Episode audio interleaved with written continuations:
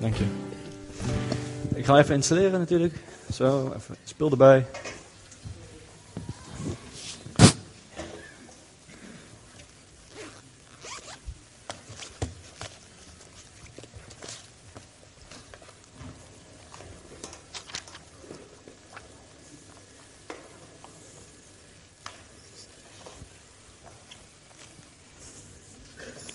Goedemorgen allemaal. ik was uh, echt aan het nadenken over uh, Psalm 27, vers 1. En ik wil jullie bemoedigen daarin. Want ik voelde dat ook als een woord voor ons allemaal, voor deze gemeente. Dat de Heer een licht is voor ons. Waarom zullen we bang zijn? En dat Hij zegt, ik ben jullie levenskracht. Voor wie zal je bang zijn? Want het is waar, ik herken dat in mijn leven ook. Dat, uh, dat ik soms een angsthaas ben. Dat je dan doorgaat en prijs de Heer voor het verhaal van Gideon. In mijn geval. En ik wil ook vandaag hebben met jullie over dat wij heel bijzonder apart gezet zijn. Dat wij een bruid van Christus zijn. En niet alleen dat, dat wil zeggen dat omdat wij een bruid zijn van Christus, dat wij verzoend zijn met de Vader. Want dat is heel intiem. Je bent apart gezet, je bent gezalfd. Je hoort er helemaal bij. En ik wil ook heel graag nog kort bidden om onze harten open te maken voor het woord. Heer, dank u wel dat uw woord leven geeft. Dat uw woord nooit, maar dat ook nooit ledig terug zal keren. En zo bid ik op dit moment dat uw woord met kracht en liefde geopenbaard zal worden. Dat het nog dieper wortel mag schieten in ons hart, Heer. U woont in ons hart, Heer. Pak ons hele hart. We zijn hier niet voor niks. We hebben u niet uitgekozen, maar u heeft ons eerst uitgekozen. We hadden u eerst niet lief, maar u had ons lief. En door uw liefde, uw overweldigende liefde, konden we alleen maar bezwijken en zeggen: Dit is het. Heer, verander ons. Dank u wel dat wij vaten zijn, dat wij klei zijn. Dat u de pottenbakker bent. Dat u ons vormt naar de mens die wij horen te zijn. Heer, gebruik ons en leid ons in Jezus' naam. Amen. Ik noem deze preek First Love, Don't Need Second Love. En eigenlijk vind ik, vind ik persoonlijk, dat eigenlijk al mijn preken zo moet noemen. Want het gaat om Jezus. En als Jezus er is, gaat alles vanzelf. Daar ben ik achter gekomen. Soms zitten mijn gedachten mij zo in de weg dat ik denk dat ik christelijk bezig ben. Dat ik bid, maar dat ik eigenlijk geen kracht achter mijn gebed zet. Omdat ik te veel in mijn gevoel zit. Not by uh, sight, but by faith. Hè? Eigenlijk, in het Engels betekent dat veel meer. Niet door zien, niet door gevoel, niet door je karakter, maar door het geloof. Als wij Hebreeën 11 openslaan, zien wij al die geloofshelden. Ze hadden het niet gezien, maar ze zagen het onzichtbaar en ze wisten, dit wordt zichtbaar. Toen Abraham de sterren zag, misschien keek hij wel elke avond daar naar de sterren en lacht hij daar, dacht hij, wauw. Maar toen God zei tegen hem, veranderde de sterren voor hem in een belofte. Vanaf die avond, als hij keek naar de sterren, was het een belofte geworden. En God heeft mij dingen beloofd, maar ook jullie allemaal. Daarom hebben wij strijd. Daarom hebben wij vaak oorlog met ons denken. Daarom zegt Romeinen 12, vernieuw je denken. Ergens anders in de Bijbel staat, bekleed je met Christus. Maar zijn bloed ligt op ons. Wij mogen altijd zeggen, op grond van mijn getuigenis, dat Jezus Christus, Zoon van God, aan het kruis is gegaan voor mijn zonde, ben ik vrij. Dank u Heer dat uw bloed in mij stroomt. Gaat heel ver. Ik wil het ook uitdiepen in de preek. Maar het gaat allemaal om die ontmoeting met Jezus. Elke keer weer. Ik was een slecht iemand, hoewel ik dacht dat ik een goed iemand was. Toen ik tot levend geloof kwam, want er zijn veel christenen, helaas, kom ik tot ontdekking, tot mijn schrik. Die niet meer geloven in wonderen en tekenen. Die zelfs niet geloven dat als je sterft naar de hemel gaat. Ik schrik daar zo erg van. Ik schrik daar echt van. Weet je waarom ik daarvan schrik? Omdat we dezelfde rechten hebben gekregen als die van Jezus. Als God naar ons kijkt, ziet hij Jezus. Als God naar een van jullie kijkt, ziet hij zijn zoon. Waarom? Omdat jij hebt gezegd, ik beleid dat Jezus Christus de enigste weg is naar de Vader. Ik heb hem nodig. Daarom worden we soms ontroerd. Daarom worden we soms blij. Daarom voelen we God soms in de onzichtbare dingen. Zo hebben we allemaal wel eens dingen. Zo hoorde ik laatst een verhaal van iemand. Mijn ketting was geknapt. En hij vertelde een verhaal erbij dat ik dacht, wow, dit was God.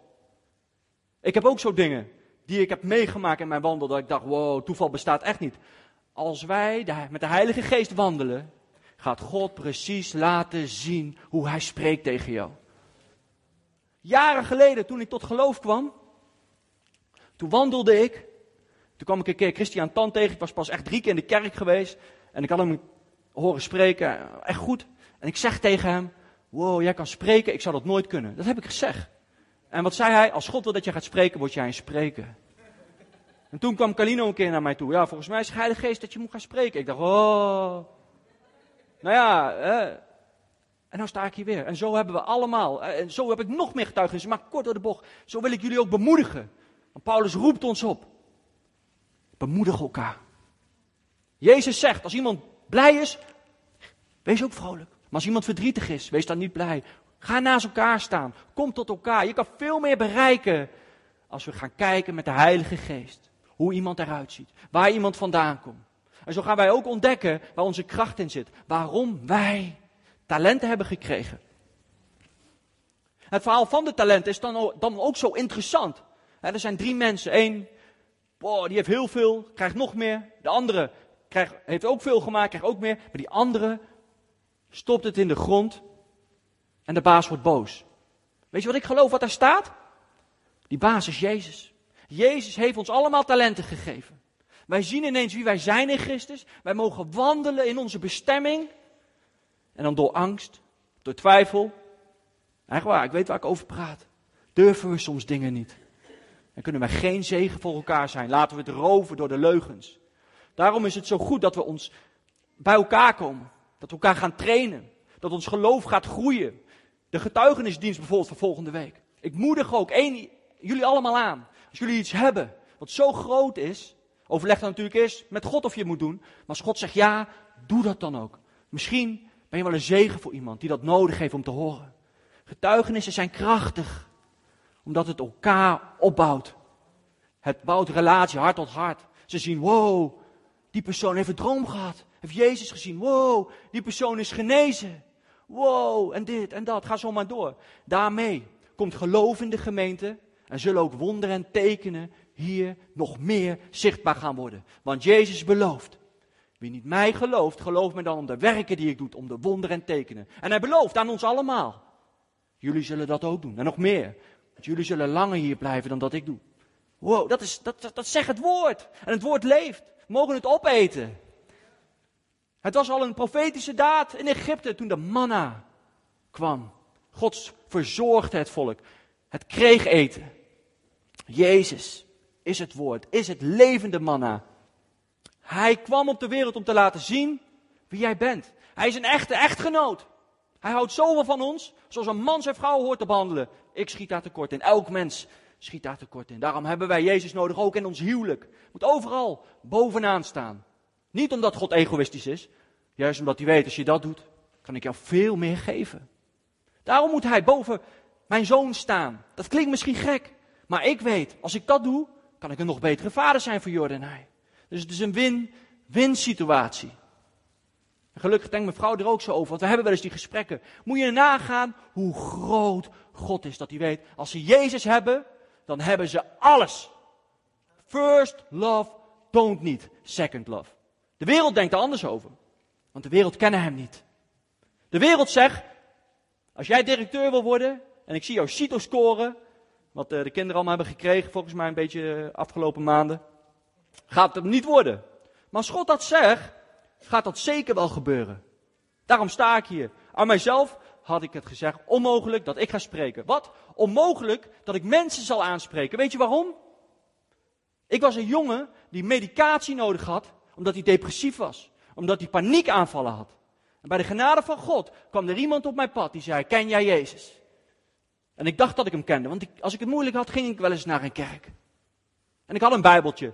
Als ik een wedstrijd ging doen, pakte ik hem en dan las ik ook nog of een psalm of een spreuk, want dat was lekker kort. Echt waar. En nu kan ik stoppen met lezen. Waarom? Omdat ik Jezus heb ontmoet. Als je Jezus ontmoet, dan weet je, hij kan mij alles geven. En wat heb je nodig om iemand te leren kennen? Tijd met elkaar besteden. Hij wil tijd met jou besteden. Hij wil jouw man zijn. Of je nou een man bent of een vrouw, het maakt niet uit. Hij is onze man. Hij ziet ons als zijn bruid. Hij heeft jou gekocht en betaald. Het is alleen aan ons. Want God zal nooit aan onze gedachten komen. Hij woont in ons hart. We mogen een hart tot hart relatie met hem ontwikkelen. En vanuit daar kiezen om te gaan luisteren naar die lieve, lieve stem. En soms klinkt die raar. En dan toch doen. Daarna zal het verklaarbaar zijn. Daarin laat hij ook zien. Zie je dat ik te vertrouwen ben? Maar het is aan jou om het te geloven. Abraham zag al die sterren. Had hij nooit kunnen geloven, maar hij had zo'n goede relatie met God. Had al zoveel dingen mogen meemaken, dat hij dacht, wow, ik zie al die sterren. En u heeft gezegd dat zo groot mijn volk zal worden. Hoe is het mogelijk? Maar bij u is alles mogelijk. Bij u is alles mogelijk. Het staat ook in de Bijbel. Wat bij de mens onmogelijk is, is mogelijk bij God. Het zijn allemaal mooie teksten die mogen gaan leven in ons hart. Voordat ik verder ga, wil ik daarom ook eventjes, vijf seconden maar stilstaan. Wanneer heb jij Jezus ontmoet? Dat hij zichtbaar en levend werd in jouw leven. Zeg het hardop als je wilt. Zeg het in je hart, zeg het in je gedachten. Ik heb het net al gedeeld.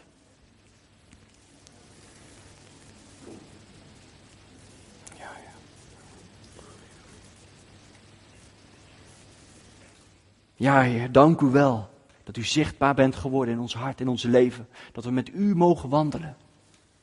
En nu ga ik. Het eerste wonder van Jezus. Iedereen weet het. ik geloof dat het een profetische daad was. Waarom zou Jezus anders dat hebben opgeschreven in de Bijbel? Ik geloof namelijk, als wij de Bijbel lezen, dat we erachter komen dat getallen en symbolen God niet voor niks gebruikt.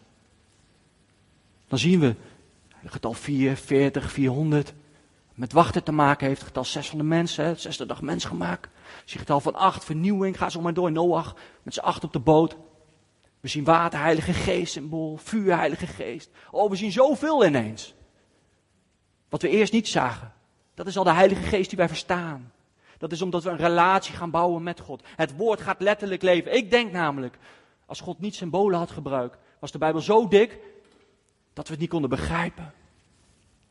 En in Johannes staat ook, als alle wonderen van Jezus opgeschreven zouden zijn, dan zouden de bibliotheken, weet ik veel, het gewoon te weinig zijn. Zoveel heeft God gedaan. Dus hoe kunnen wij dan soms denken? Het is een oude, ouderwets boek. Dus die dingen, zoals Kalino zo mooi zei uit Romein 1, ik hoop dat jullie het ook hebben gelezen. Kalino had gelijk. Maar er zijn mensen die dat niet geloven. Die doen dingen in de kerk, dat kan helemaal niet. Omdat ze denken dat ze met de tijd mee moeten gaan. Omdat ze denken dat hun wijsheid boven God staat. Omdat ze denken dat God niet alwetend is. En de Bijbel niet al had geschreven, hoewel die weet wat ook het einde zal zijn. Hallo, hij heeft het boek Openbaringen, hij weet alles. Dus alles wat in onze Bijbel staat is kostbaar. Is de waarheid.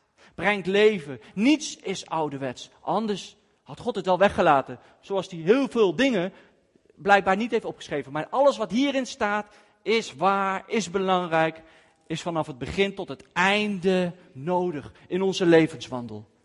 En als we hem soms niet begrijpen, dan moeten we gewoon zeggen: Papa, ik begrijp je niet.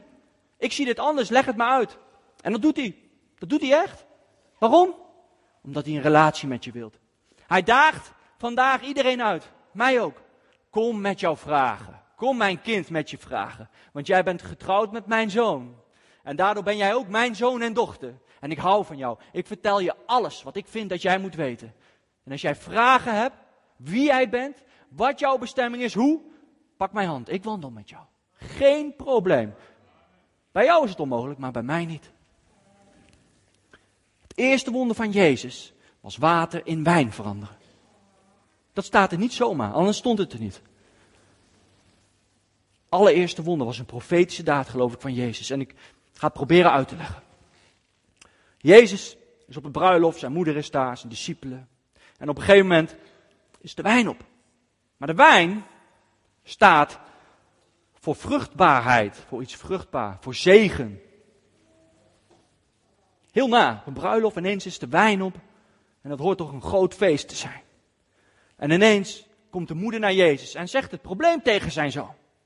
En Jezus maakt een opmerking dat je denkt, nou, maar dat is mooi. Mij triggert dat in ieder geval. Als ik een opmerking lees van Jezus, dat ik denk, wat ongepast, wat bedoelt hij? Want hij doet soms juist dingen om ons wakker te schudden. Dat we denken het is ongepast. Maar dat is niet zo.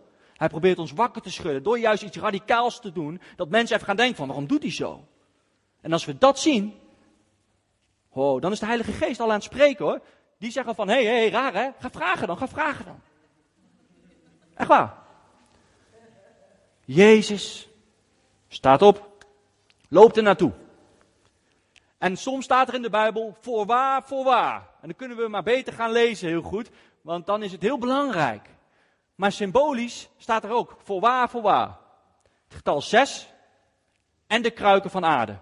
Mens. De kruiken, het aarde, hè, is de mens ook. En het getal 6 staat ook voor de mens. Die staan daar. En Jezus geeft opdracht. Hij zegt, op zijn commando, vul ze met water. Ze gaan ze vullen met water. Wij zijn onvruchtbaar. We hebben Jezus nodig. En wat belooft Jezus? Ik zal jullie niet als wezen achterlaten. Want ik geef Heilige Geest. Hij vult die kannen met water. Bam, op zijn commando. En dan geeft hij de opdracht. Schenk. En ze denken, wat is dit? Het water verandert in wijn. Ze drinken ervan. En ze zeggen ook nog eens, nou, de beste wijn wordt eerst gegeven en daarna pas de mindere. Maar dit is de lekkerste wijn. Weet je waarom? Omdat Jezus vruchtbaar is. Als Jezus de mens mag gebruiken.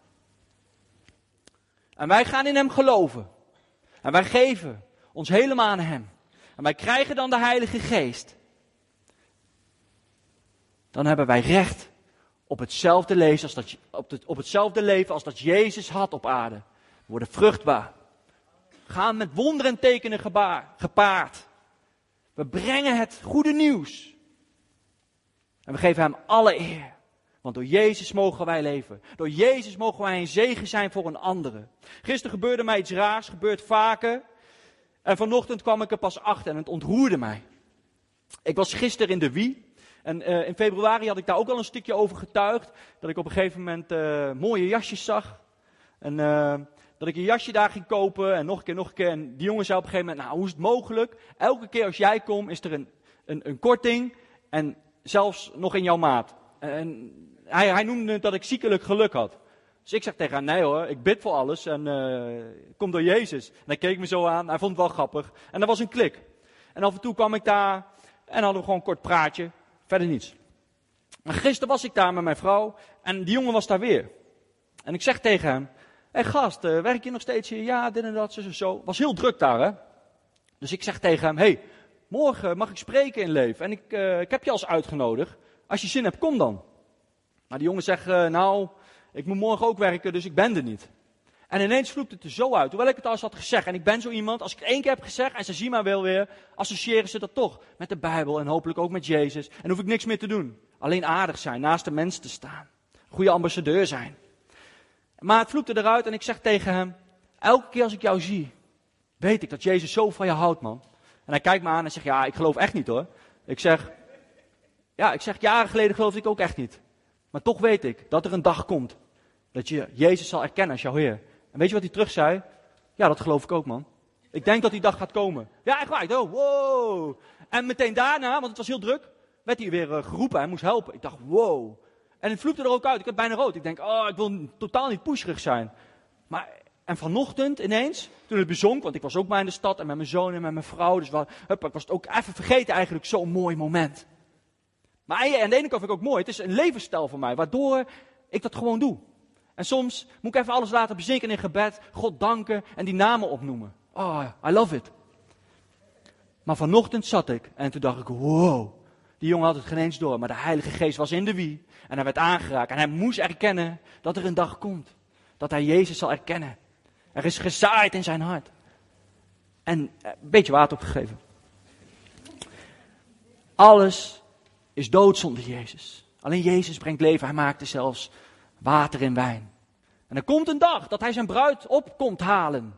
En ik geloof daarom dat hij dit wonder als eerste heeft gedaan. Omdat hij het begin en het einde is. Omdat niets in de Bijbel zomaar opgeschreven is. Anders slaat het nergens op. En het woord leeft. Alles slaat ergens op. Zelfs als dingen soms lijken tegen te spreken, dan komt ons verstand tekort. En mogen wij vragen, vader, wat staat hier? Zo was ik een keer in compassie. En ja, helaas komen daar wel eens discussies aan te orde. En ik ben totaal niet iemand van discussies. Dan ga ik lekker afwasje doen. Maar op een gegeven moment gebeurde er iets. Maar ik werd daar heel blij om. En het was zoiets groots eigenlijk, wat er gebeurde.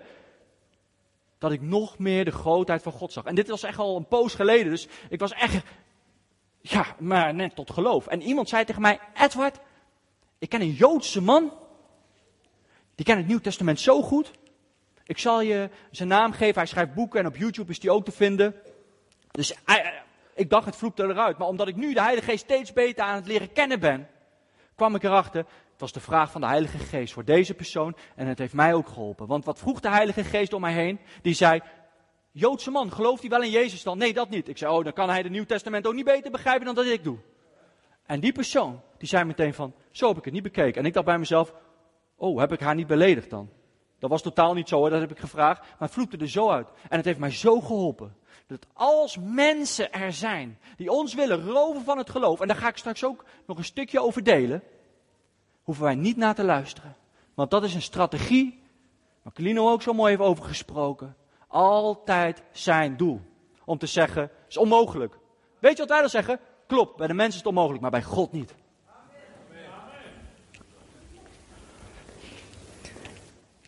Jezus heeft beloofd, ik was jullie zonde weg. Dit is zo belangrijk dat het in ons hart gaat groeien. Want waarom? Als wij begrijpen dat Hij ons helemaal heeft gekocht en betaald, onze zonde weg heeft gewassen, dan gaan wij elke keer wat de Bijbel ook zegt te doen. Een rechtvaardige zal zevenmaal vallen. En voordat ik verder ga, zeven is het symbool van volmaaktheid. Dus als wij vallen, staan wij op en lopen we door, omdat Hij onze zonde heeft weggewassen omdat hij weet dat wij niet perfect zijn. Want als wij perfect waren, hadden we God niet nodig, zeg maar. Wat ook mijn mentor echt is. Altijd.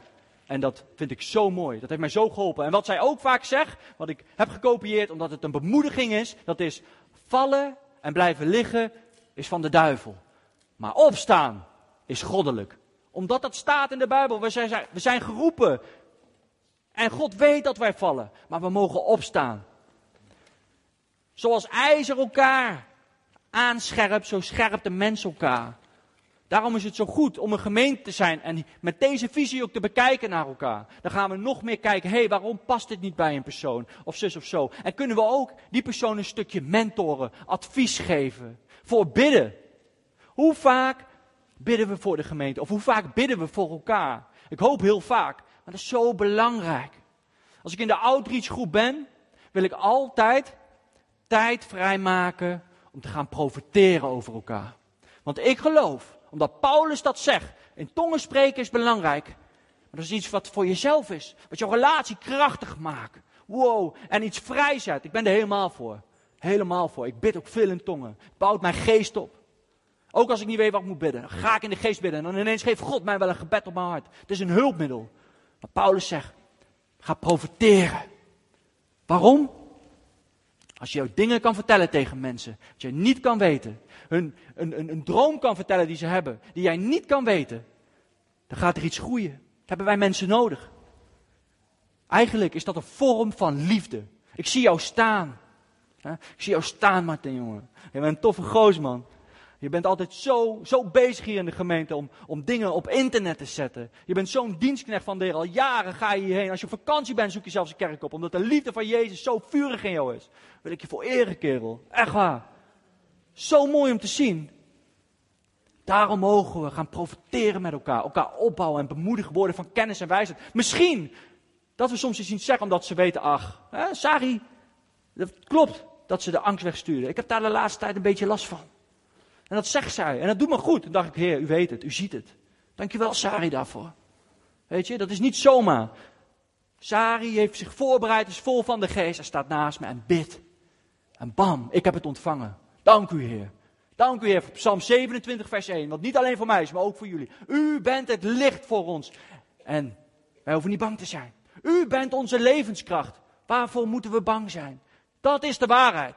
De tegenstander die zorgt er wel voor dat er situaties gebeuren die angstig zijn. Maar wanneer ons geloof gaat groeien, weten wij, maar mijn man is Jezus. En hij zorgt voor mij. En hij zal alles vernietigen. Zelfs mijn denken. 2 Korinthe 10, vers 3 tot 6 roept ons op. Is een tekst die ik bijna dagelijks lees. Weet je waarom? Omdat ik het nodig heb. Daarin staat eigenlijk dat elke gedachte die je hebt, moet onderwerpen aan Christus. Omdat de gedachten van Christus jouw eigen zal worden. En als hij eigen wordt in jouw denken, dan ga je daarna leven. Dan ga je het echt geloven, niet alleen willen. Ga je het echt geloven en zal elke bolwerk, elke trots, elke lelijk ding wat we hebben in ons hart, zal die zien en zal die vernietigen. Tot het diepste van je nieren.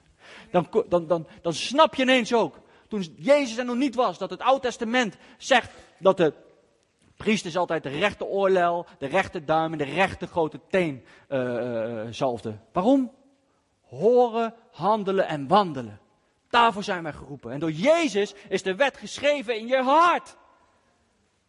Dus als het goed is en je kent de tien geboden niet uit je hoofd, no worry. Neem relatie met Jezus. Dan ga je, zonder dat je weet, al zo leven. Omdat je ineens gesnoeid wordt. De wijnrank, de vruchtbaarheid van jou, wordt gesnoeid. Opdat je een beter leven zal hebben. Opdat je een zegen mag zijn. Opdat je liever wilt geven dan wilt krijgen. Wouter en ik hebben het er zo vaak over. En mijn vrouw en ik ook. Echt waar. We leven uit geloof. En poeh. Dat is al een preek waard. Echt waar.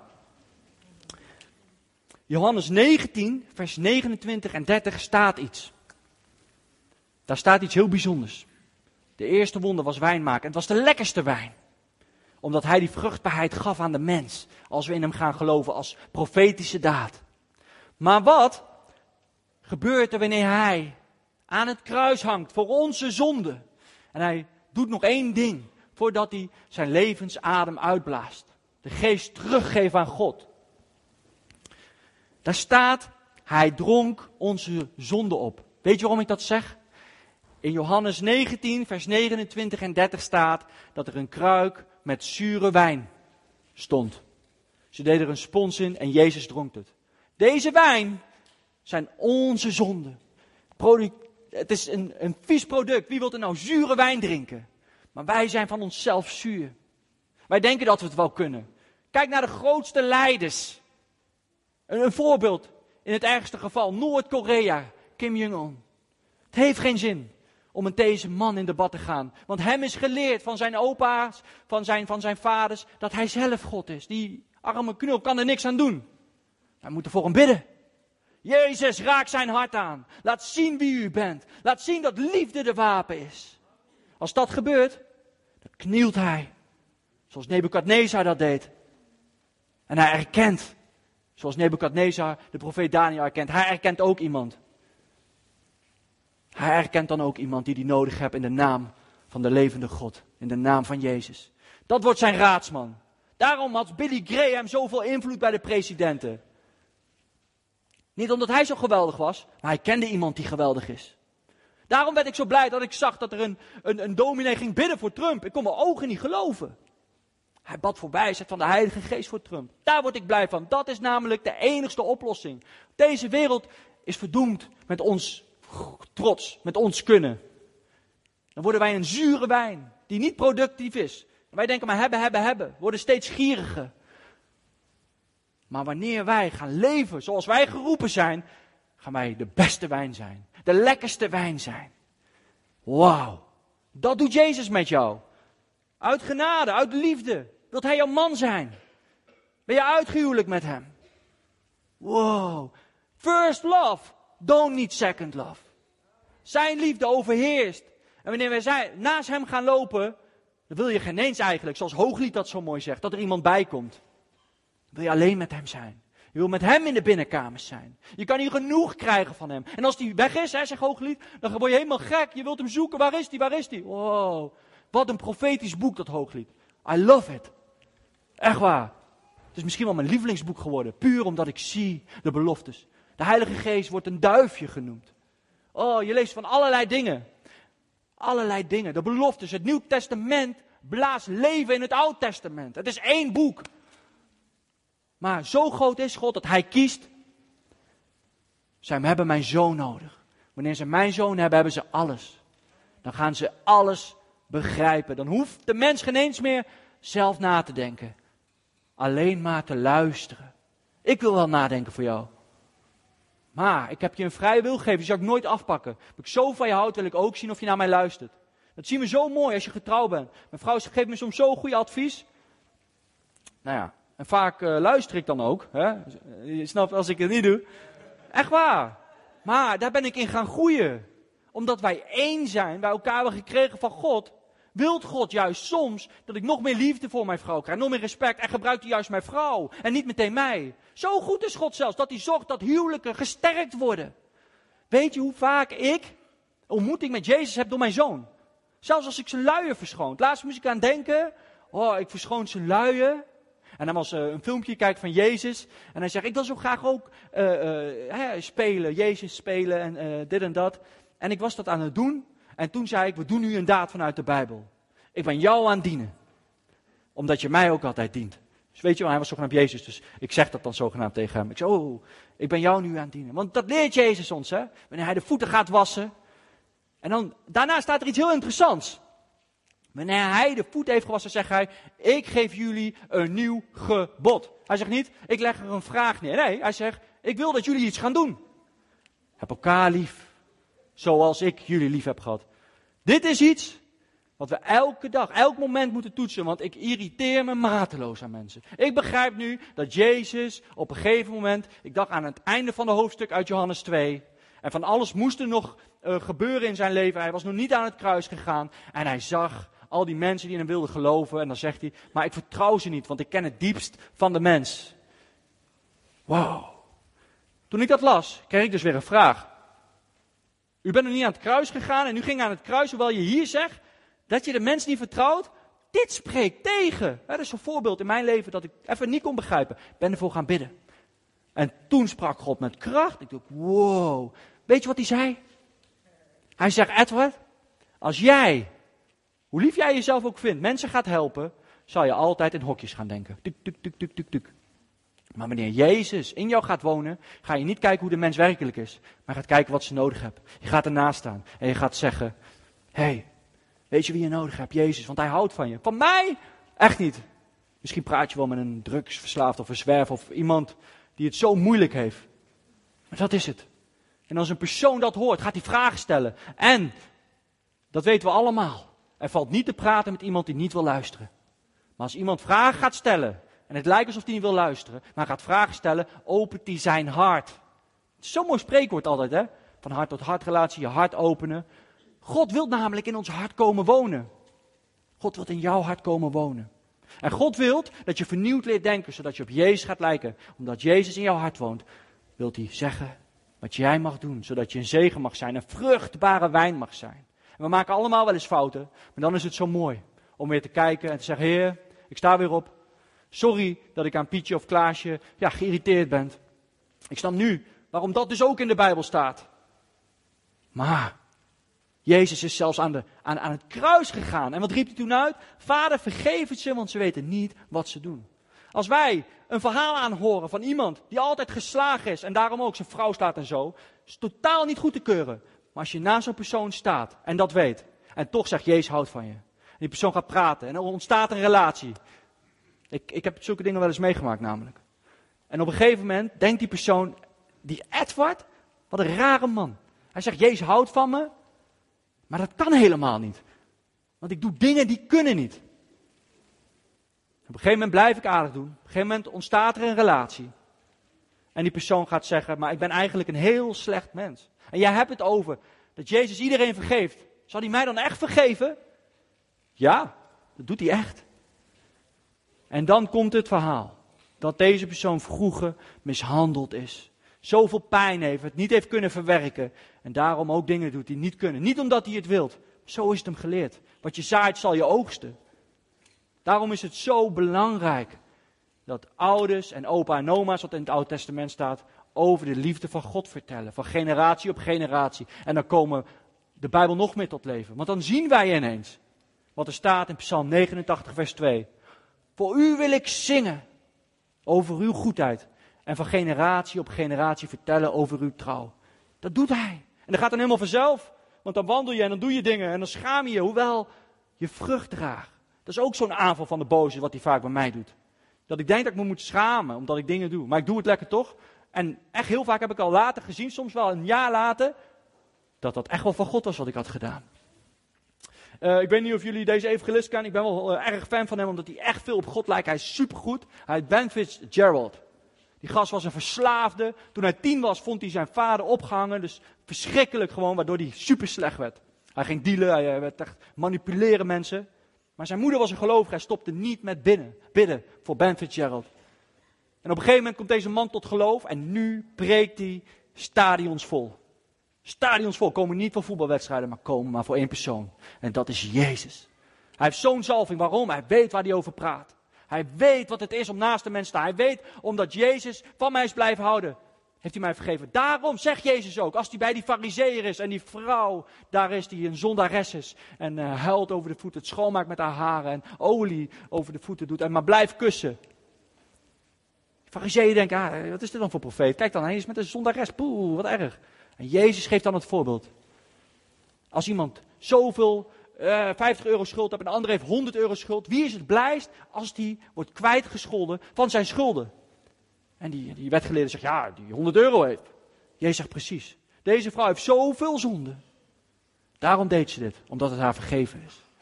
Daarom hou ik zoveel van Jezus. Toen het slecht met mij ging, medicatie mij op de been moest houden, wat geen eens werkte. Toen kwam Jezus. Als ik Jezus niet had gehad, was ik blind. Ik weet geen eens hoe het dan met mij ging. Maar Jezus geeft ons het doel. Hij wil ons leven geven. Jezus zegt ook in de Bijbel allemaal sleutels hoe we moeten zijn. En die dingen klingen raar. Weet je wel? In, in, uh, in Lucas 9, vers 46 wil ik een stukje voorlezen.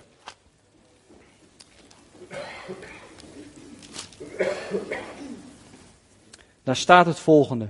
Lucas 9, vers 46 tot en met 48. Ze begonnen onderling te redeneren over wie van hen het belangrijkste was. Jezus werkte met hen. Jezus merkte wat hen bezighield. En hij nam een kind bij zich, dat hij naast zich neerzette. Hij zei tegen hem: Wie dit kind in mijn naam bij zich opneemt, neemt mij op.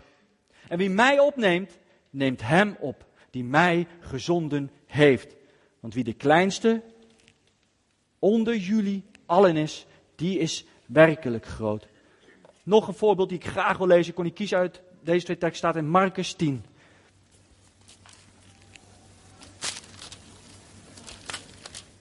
En dan vers 13 tot en met 16. Dan staat het als volgt. De mensen probeerden kinderen bij hem te brengen om ze door hem te laten aanraken. Maar de leerlingen berispen hen. Toen Jezus dat zag, wond hij zich erover op. En zei tegen hen: Laat de kinderen bij me komen. Houd ze niet tegen, want het koninkrijk van God behoort toe aan wie is zoals zij. Ik verzeker jullie, wie niet als een kind open staat voor het koninkrijk van God, zal er zeker niet binnengaan. Hij nam de kinderen in zijn armen en zegende hen door hun de handen op te leggen. Wij zijn kinderen van God. Door Jezus, omdat Jezus de zoon is van God en Jezus getrouwd is met ons, zijn wij niet meer afstammelingen van Adam. Veel meer dan dat. God heeft zijn leven in jou geblazen door de Heilige Geest. Ja. Want Jezus zegt, ik doe alleen wat de Vader zegt dat ik doe. Meer niet. Wie mij heeft gezien, heeft zelfs de Vader gezien. Maar ik zal u niet als wezen achterlaten. Ik zal de Heilige Geest, de troosten. 1 Johannes 2, vers 27 zegt ook: Laat geen mens jouw leraar zijn behalve de Heilige Geest. Waarom? De Heilige Geest geeft alleen de Heer aan Jezus. Daarom is de Heilige Geest zo lief. Als wij klappen, klappen we voor Jezus. Want Jezus heeft ervoor gezorgd dat je terug bent bij de Vader. En dat de Vader ook weer terug bij jou is, omdat hij de Heilige Geest in jou heeft gestort. Want deze drie zijn één. De Vader gebruikte zijn Zoon. De Zoon gebruikt de Heilige Geest. En de Heilige Geest zegt alleen wat Jezus wil. En wanneer wij luisteren naar die lieve stem, dan mag jij zijn ogen zijn, zijn handen zijn, zijn voeten zijn. Dan ga je van hem houden met je hele hart, met heel je ziel, met al je verstand. Maar hoorde je wat ik zei? Met heel je hart. En dat staat er niet voor niets. Niet maar een beetje. Als er mensen hier zijn die last hebben, wat de Bijbel een afgod noemt. Weet je wat mijn afgod was? Kickboksen. Echt waar. En God heeft het geopenbaard, wil je niet weten. Ik heb daar nog steeds last van. Omdat ik meer van de sport hield dan van God. Maar daar kon ik niks aan doen. Toen het slecht met mij ging en ik kende God niet, wilde ik alleen maar sporten. Om me lekker fijn te voelen. Om endorfine aan te maken. Om me goed te voelen. Ik ging alleen maar sporten, sporten. Naar allerlei gala's. Hele weekenden weg. Verzorgen zijn. Uh, af en toe een wedstrijdje meepikken. Ik was maar bezig, ik was maar bezig. Toen ik een jaar geloofde, is echt gebeurd. Toen hoorde ik de stem van God zo krachtig in mijn stem, dat ik zelfs hardop iets zei. Dat ik denk, wow, heeft niemand dat gehoord? Voordat je de dojo binnenkomt, de gevechtruimte, moet je blote voeten hebben. En ons gebruik is dan ook, voordat je binnenkomt, te groeten. En dat deed ik. Nooit over nagedacht, hè? Gewoon. En ineens in mijn hart. Waarom heb je geen schoenen aan en groet je hier? En ik zei hardop zelfs, dat ik me schaamde. Zo krachtig voelde ik het in mijn hart. Omdat dit heilige grond is. Ik dacht, wat? Wat zeg ik nou? Ik wow, ik moet hier weg. Maar ja, mijn vlees dacht, ach, je hebt alles al aan, gewoon doorgaan. Nou, ik goed, ik ga... En toen, het gebruik in onze dojo is knielen voor je meester, rangorde van, van, uh, van wedstrijdvechters naar beginners en daarna groeten op de commando van je sensei en daarna mag je pas opstaan nadat hij opgestaan is. En meteen, Heilige Geest, waarom kniel je? En ik meteen bidden tot God. Denk, ah, ik doe niet mee, ik ga bidden tot God. Maar daarna, niet omdat ik het wilde, maar kon het niet meer. Weet je waarom ik het niet meer kon? First love don't need second love. Als de liefde van Jezus jou iets vraagt, ook al wil je het niet, maar je houdt zoveel van je man, dan zeg je, oh, jij hebt mijn leven hersteld, Heer. Ik snap er niks van. En eigenlijk vind ik het helemaal niet leuk dat ik hiermee moet stoppen, maar ik doe het. En ik heb echt, ik heb er wel eens getuigd tegen mijn vrouw. Ik ben, lijkt wel alsof ik een jaar aan het vasten ben, toen ik een jaar gestopt was. En nog steeds heb ik er wel eens last van. Ik kan niet. En ik geef toe, ik beleid het hier in de gemeente. Heel af en toe kijk ik een wedstrijd. Maar echt altijd zap ik weer weg. En heel vaak zap ik meteen door. Want ik wil het helemaal niet. Maar het blijft wel aan me trekken. Dus het is ook een keus. We zijn allemaal wel met dingen besmet. Misschien is het wel een andere sport. Misschien is het wel uh, uh, porno of wat dan ook. Maar alles kan in de weg staan van God. Het is niet dat, dat mijn verslaving erger was als dat jij een porno of een drugsverslaving hebt. Dat, nee, als het in de weg staat om heel je hart aan God te geven, kijkt God heel anders. Een kind zal namelijk ook heel anders naar zo'n probleem kijken. We mogen leren denken weer als een kind. Waarom? Omdat wij kinderen zijn van God. We mogen hem papa noemen. Hé, hey, die beker zegt altijd papa. Ik ben geweest bij haar. Die vrouw die ging in tongen bidden. Ik hoorde de leeuw. Ik keek. Ik dacht, boos, staat daar echt een leeuw of zo? Ik hoorde het twee keer toe. Ik hoorde echt toen zij een tong aanbidden was een leeuw. Wow, zo. Wow. En weet je wat die vrouw bijna deed in die anderhalf uur? Alleen maar zeggen, mensen, God moet aanbeden worden. Ga op je knieën, laten we in tongen bidden, laten we zingen, laten we vertellen hoe lief hij is, papa. Oh, hij is zo lief, hij is zo lief. Dat deed ze alleen maar. Ze heeft misschien maar twintig minuten gepreekt. Maar wow, wat was het een preek. En ik geloof, omdat zij de hemel naar beneden heeft gehaald. Als een dienstknecht van de Allerhoogste God. Zij vernederde zich. Echt waar. Als wij ons gaan vernederen, gaat God ons verhogen. Daarom Daarom mocht God Gideon gebruiken, omdat hij een angsthaas was, noem het maar op. Daarom mocht God David gebruiken, omdat hij zo dapper was en tegen de reus Goliath durfde. Maar hij was ook bang. Maar God weet precies, uh, David bedoel ik natuurlijk, David was ook bang, maar God wist precies. Hij weet het allemaal. En als wij gaan leren lijken op Jezus, wow. Als hij heel jouw hart mag hebben en juist dingen doet wat je niet durft, dan laat hij dus zijn grootheid zien. Dan laat hij zien dat het vuur van de Heilige Geest zo krachtig is dat niets je kan raken. Dat hij een waterbron is waar je in mag zwemmen, waar je in mag rusten. Want ik geloof dat de allergrootste geschenk hier op aarde is, is dat wij 24-7 Sabbat hebben. We hoeven niet meer op zaterdag niks te doen. En hoe moeilijk is dat dan niet als jij alleen op zaterdag sabbat wil houden om echt in de rust te blijven? Omdat dat een profetisch iets was wat Jezus liet zien. Ik ben de sabbat. Ik geef jou rust. Als jij in mij bent, dan zal je mijn gedachten gebruiken en dan zal je erachter komen dat ik nog meer ben dan alleen die zaterdag. Ik ben de 24-7 sabbat. Grootste geschenk in deze maatschappij is dat we geen rust hebben. Dat we geroofd worden van God. Maar als wij in zijn rust komen, weer als een kind zijn. Als een kind ergens gezin hebt, dan gaat hij zitten. En ik leer nu, hoe mooi dat is van Jordanai, dat ik hem tegemoet kom. Kijk, ik ben zijn vader, dus ik zeg nou, Jordanai nog vijf minuten. En dan kijk ik soms op YouTube hoe lang zo'n filmpje duurt. Nou, als dat al zeven minuten duurt, zeg ik nou, de, de, alleen het filmpje. Maar als zo'n filmpje nog echt tien minuten duurt, zeg ik, papa gaat hem op pauze zetten en als we thuis komen mag je hem verder kijken. Nou, natuurlijk wordt hij altijd boos. Hè? Maar ik kom hem wel tegemoet daarin. Ik ga niet abrupt zeggen, nee, bam, ik probeer te leren hoe het is om een kind te zijn. Hoe enthousiast je bent. En daarna is zo'n kind het ook weer vergeten, weet je. Als je maar omgaat. Hoe je wil. Ik wil zo afsluiten.